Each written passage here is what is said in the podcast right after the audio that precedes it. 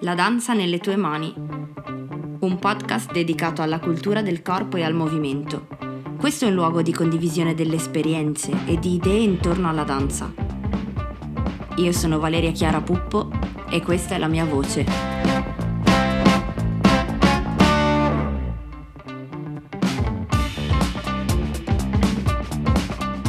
Ciao a tutti e benvenuti al sesto episodio. E spero che stiate bene e vi ringrazio per tutto l'affetto dimostrato e l'interesse che si è acceso intorno al podcast nell'ultimo mese.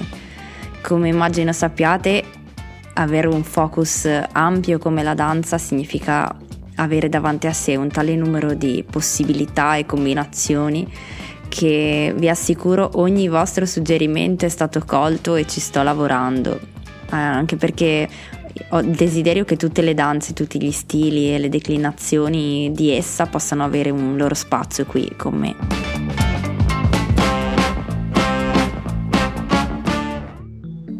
Dopo l'episodio che ha conquistato i vostri cuori insieme a Simone Sistarelli, la danza come superpotere, e oggi andiamo un po' più a fondo andando a scoprire insieme altri aspetti dell'immenso bagaglio che un danzatore ha o dovrebbe avere come essere umano e come macchina biologica. Mi fa piacere oggi introdurre un tema che può dare la possibilità a tutti quelli che ascoltano queste puntate di avere un'idea più chiara dell'uso che si fa del corpo nella danza contemporanea e che tipo di competenze e quale preparazione sia necessaria oggi per potersi definire un performer del nostro tempo, diciamo. A proposito di questo, e oggi tornerò a parlarvi da sola, ma non sono del tutto sola perché vi racconterò di un'interessantissima conversazione che ho avuto con Serena Loprevite, una mia collega, anche lei come me danzatrice e coreografa genovese ehm, ed è stata anche per un periodo una mia insegnante, io le sono molto affezionata.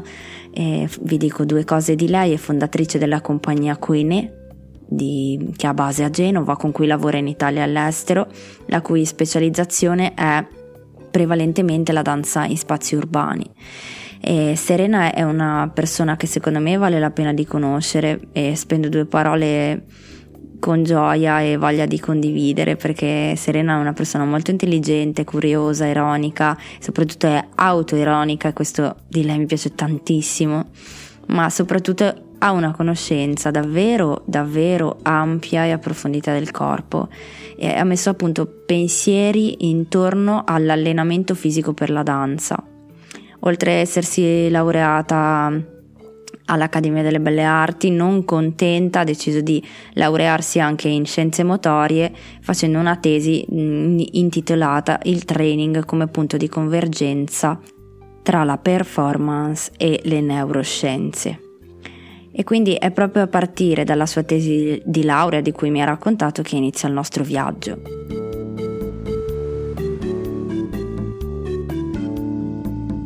Serena mi, mi ha detto subito, immediatamente, quando ci siamo messe a parlare, eh, credo fortemente nello studio e nella lezione.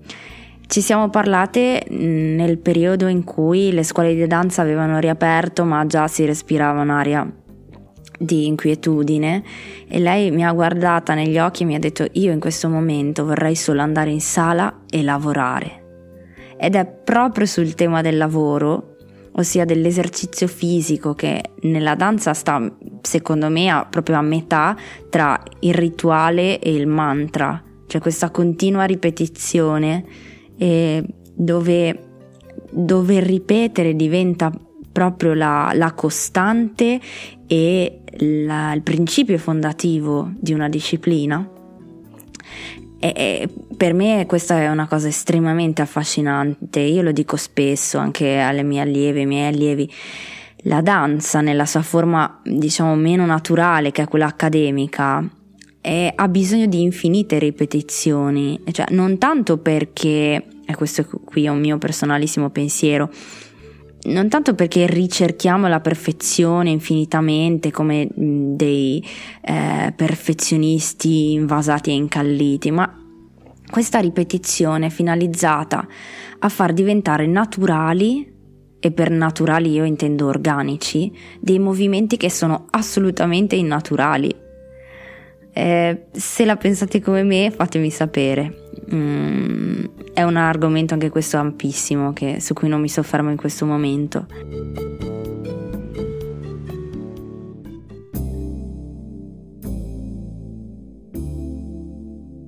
Che cosa facciamo quindi oggi? Eh, impariamo, grazie anche all'intervento di Serena, che appunto peccato non è qui con me, ma cercherò di intercettarla al più presto. Impariamo a leggere l'esperienza del danzatore, cioè capire qual è la mole di informazioni che un performer ha immagazzinato dentro di sé e, e leggere i codici corporei di un danzatore e andare anche a capire quelli che sono i meccanismi invece legati al, al cervello e a come è organizzato il movimento, queste sono tematiche estremamente complesse di cui Serena parla in maniera assolutamente spontanea. E mi ha accennato fin da subito all'idea di training come esperienza di gioco e all'agire il corpo nelle sue infinite possibilità. Quindi la domanda che lei si è fatta, ma che io ho fatto a lei, è: ma quando parliamo di allenamento di danza o allenamento per la danza, di cosa parliamo realmente?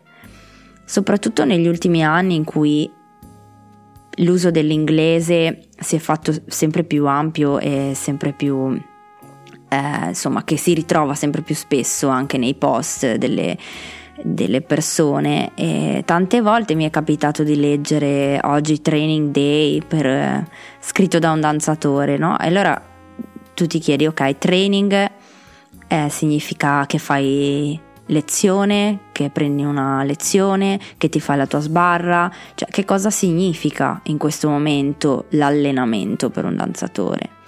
E quindi Serena giustamente è partita dal corpo e ha detto una cosa che è apparentemente banale ma che invece non lo è secondo me che tengo a ripetere è che lei dice noi dobbiamo partire dal corpo.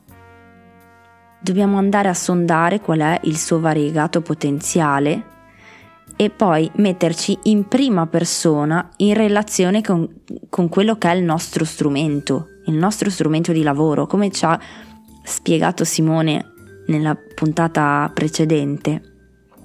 Abbiamo il corpo ed è quello, è l'unica cosa che ci serve per danzare. Quindi dobbiamo usarlo e usarlo a 360 gradi.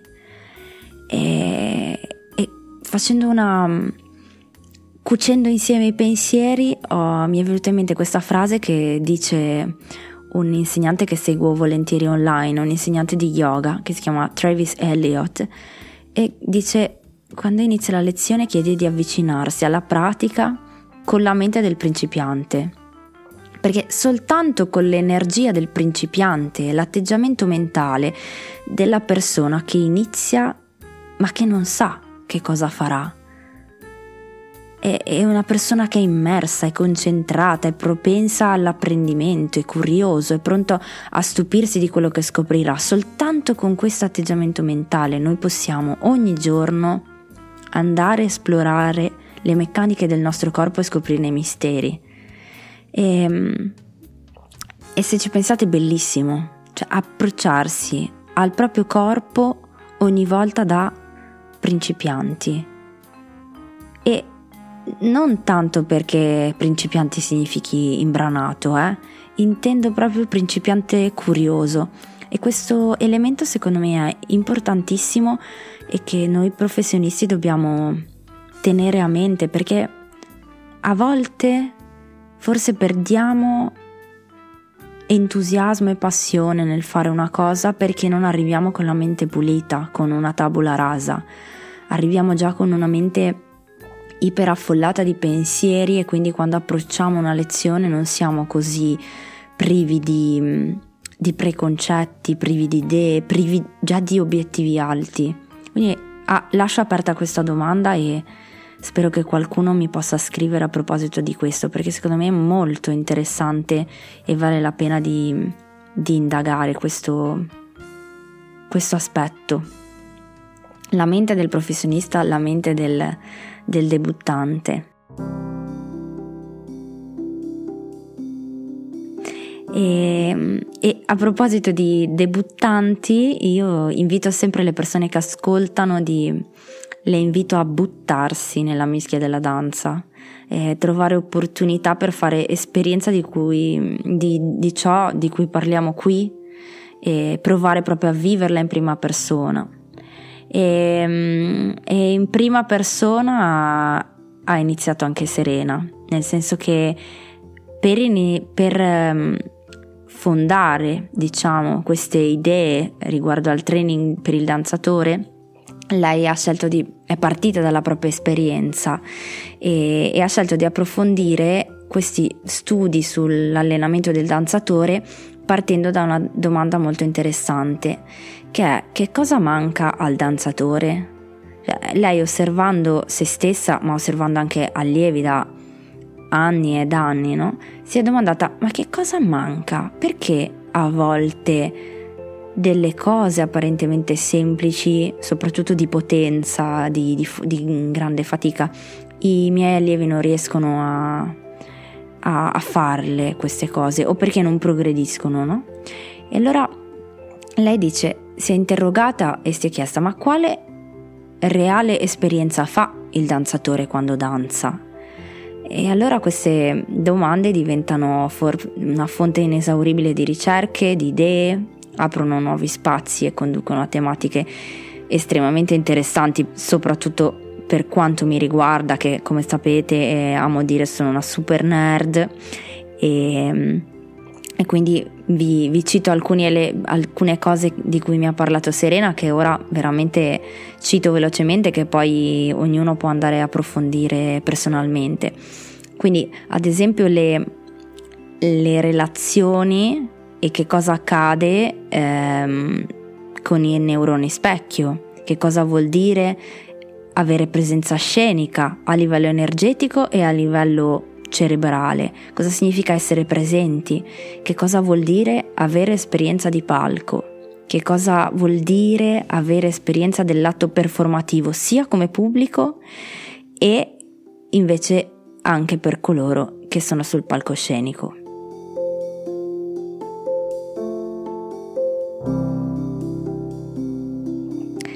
Arriviamo quindi a questa definizione che poi dà anche il titolo al nostro episodio, che mm, definisce il danzatore come atleta.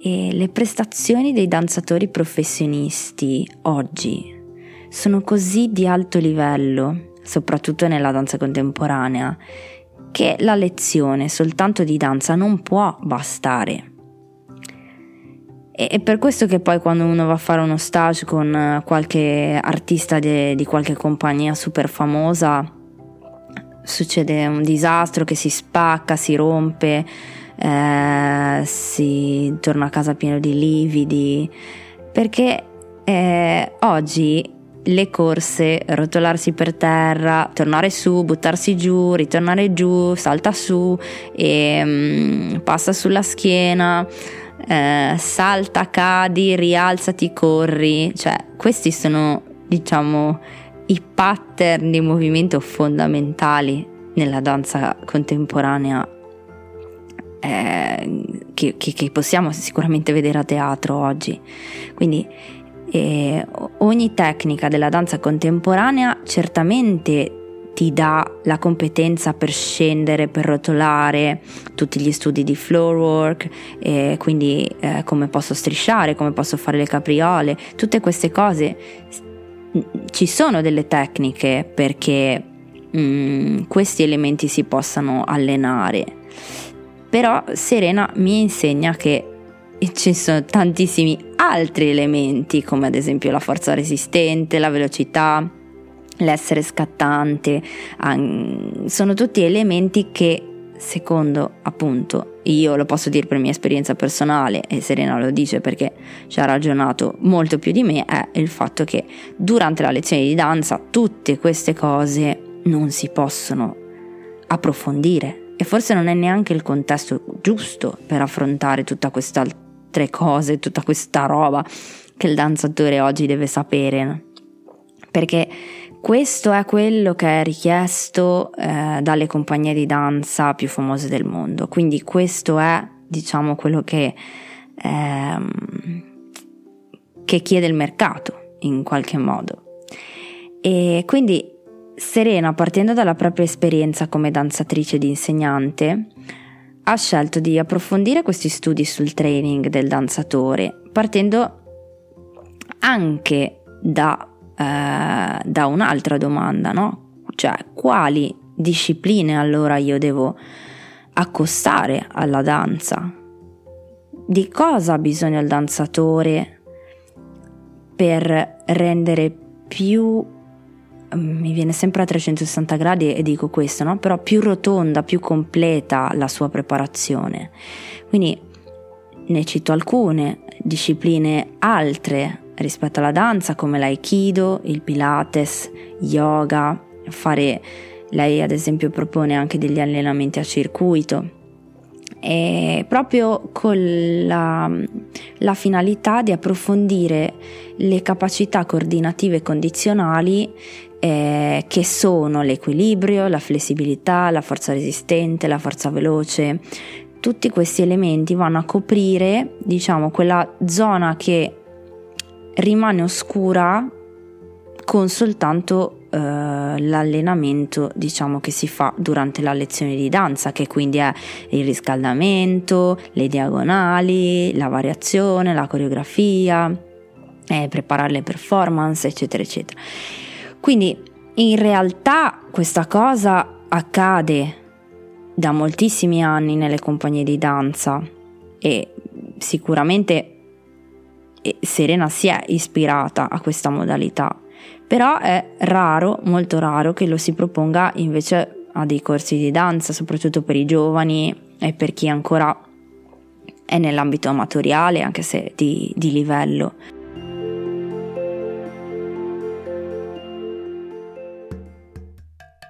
Quindi questa, questo episodio è anche per aprire nuovi spiragli e dare la possibilità a tutti quanti noi di fare anche nuove considerazioni quando iniziamo a preparare le lezioni oppure anche quando, come ad esempio succede adesso che siamo di nuovo in semi lockdown, l'idea di allenarci, di tenerci in forma, che cosa può fare se non può andare in sala un danzatore in questo momento, che cosa può allenare, quali sono i focus eh, su cui si può concentrare.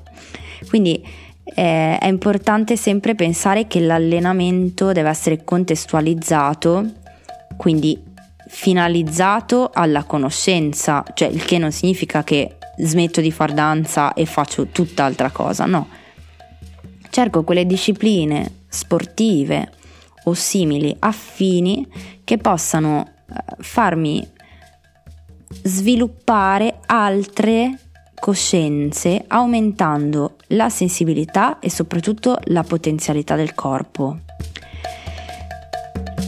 Quello che chied- si chiede oggi in generale, proprio nella vita, nell'ambito lavorativo, però proprio oggi ai danzatori è quello di essere estremamente specializzati, quindi saper spaziare tra i linguaggi, essere performante nel senso più profondo, avere tantissime competenze, essere, sì, insomma, riassunto mi piace dire estremamente specializzato, che è quello che viene richiesto davvero, come dicevo prima, in tutti i campi, però...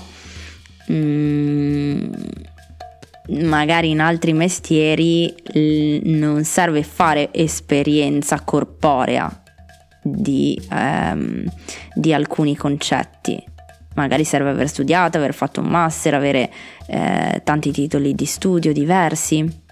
Qui invece si tratta proprio di esplorare le potenzialità del corpo in ogni aspetto. Quindi eh, dobbiamo essere oggi in qualità di performer, in qualità di danzatori, ma anche in qualità di studenti di danza del 2020, quasi 2021, dobbiamo imparare ad essere sempre più fisici, Cioè, il gesto attualmente della danza contemporanea è un gesto concreto. Quindi dobbiamo essere esserci energeticamente e veramente nel senso di presenza performativa. E, e quindi io questo lo aggiungo proprio prendendomi la responsabilità di quello che dico e che se noi insegnanti non, prendia, non prendiamo atto di questo, di questo fatto, che comunque nella scena della danza negli anni è cambiato molto, eh, quello che ci si aspetta dai danzatori, non, noi non saremo più in grado di formare dei ballerini o dei giovani danzatori in linea con le richieste del mercato. Cioè, noi dobbiamo formare danzatori del nostro tempo, non i danzatori del tempo in cui abbiamo studiato noi. Ok? Ed è, io tengo tantissimo a questa cosa e me lo devo ripetere anch'io quotidianamente e sicuramente appunto iniziare a ragionare sul corpo come e sul corpo del danzatore come il corpo di un atleta ci può dare eh, diverse prospettive di interpretazione.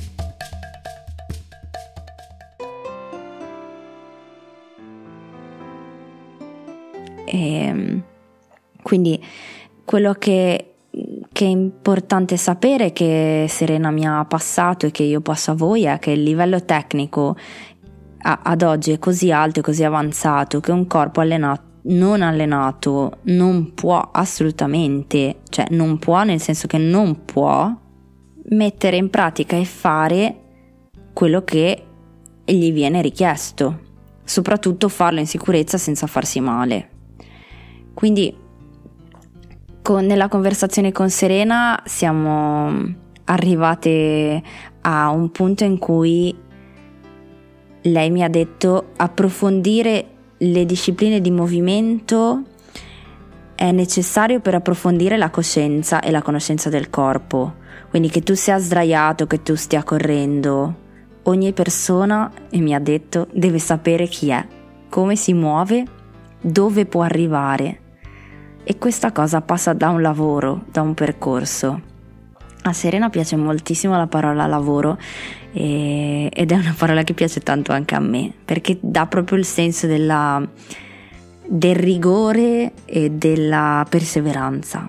Che la danza faccia bene non è sicuramente un segreto e ci sono numerosissimi studi di neuroscienze legati, dedicati agli effetti della danza eh, nel cervello e quindi vi invito a fare delle ricerche su Google se non avete ancora mai cercato eh, a proposito di questo tema.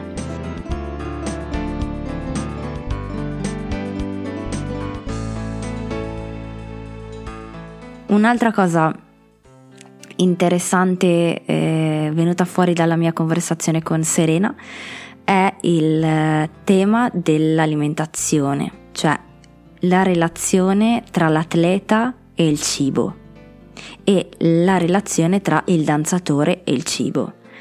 E non vi nascondo che Serena aveva un po' di preoccupazione nel, nei suoi occhi perché mh, mm, credo che questo tema le, sia, le stia a cuore, nel senso che lei mi raccontava che si è resa conto studiando e frequentando anche l'università eh, a scienze motorie dove sicuramente c'erano tanti sportivi che si è proprio resa conto che il danzatore ancora oggi non ha sviluppato una corretta competenza riguardo al cibo, cibo inteso come carburante dell'azione fisica.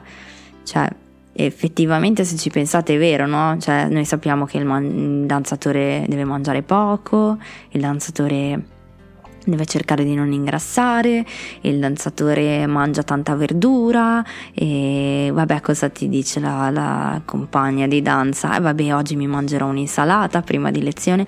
Tutte cose così che mi ha giusto, eh, mi ha giusto detto lei, no? Il fatto è che, che forse noi i danzatori Beh, io in particolare sì, però normalmente non si fa educazione anche in questo ambito quando si insegna danza il pasto per l'atleta è relazionato e bilanciato in base alla prestazione eh, che, che, insomma, del corpo, no? Quindi questo, questa cosa qui nella danza non è un tassello mancante. E, ehm, e quindi è molto interessante questo aspetto perché nel considerare il performer, il, il danzatore come atleta, il ballerino, non possiamo dimenticarci di pensare anche che il nostro corpo vada nutrito in maniera adeguata affinché esso possa fare al meglio quello che gli chiediamo di fare.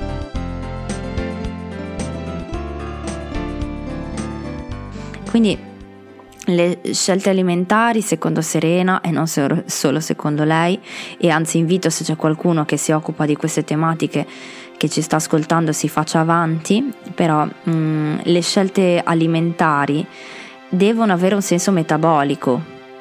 E, e, poi mi dice così, noi queste cose qua non le sappiamo, non abbiamo la minima, la minima, idea di cosa sia meglio mangiare prima di lezione, cioè almeno pochi lo sanno comunque, i nostri allievi non so se lo sanno. Questo, eh, quindi voi sapete che cosa dovete mangiare prima di andare a fare lezione o dopo aver fatto lezione. Quindi tutte queste tematiche partendo veramente dal pensare il performer come un professionista del corpo. Eh, sono temi ampissimi che mettono il danzatore in una posizione sicuramente diversa rispetto a quella eh, alla posizione che, che noi pensiamo perché la figura del danzatore ancora oggi, nonostante la danza contemporanea chieda questi danzatori così concreti, così fisici, la figura del danzatore oggi è ancora idealizzata cioè quasi come se non fossimo neanche abitanti creature umane, normali. Invece no, siamo molto umani, estremamente umani. E, cioè, certo, siamo un po' strani sicuramente. E poi io lo dico spesso, eh, chi fa danza, se si approccia a qualche altra disciplina fisica che comunque può essere attinente, impara molto più velocemente. Non è sempre detto che sia il contrario. Per cui sicuramente un pochino speciali lo, lo siamo, diciamocelo, ogni tanto ci serve dircelo.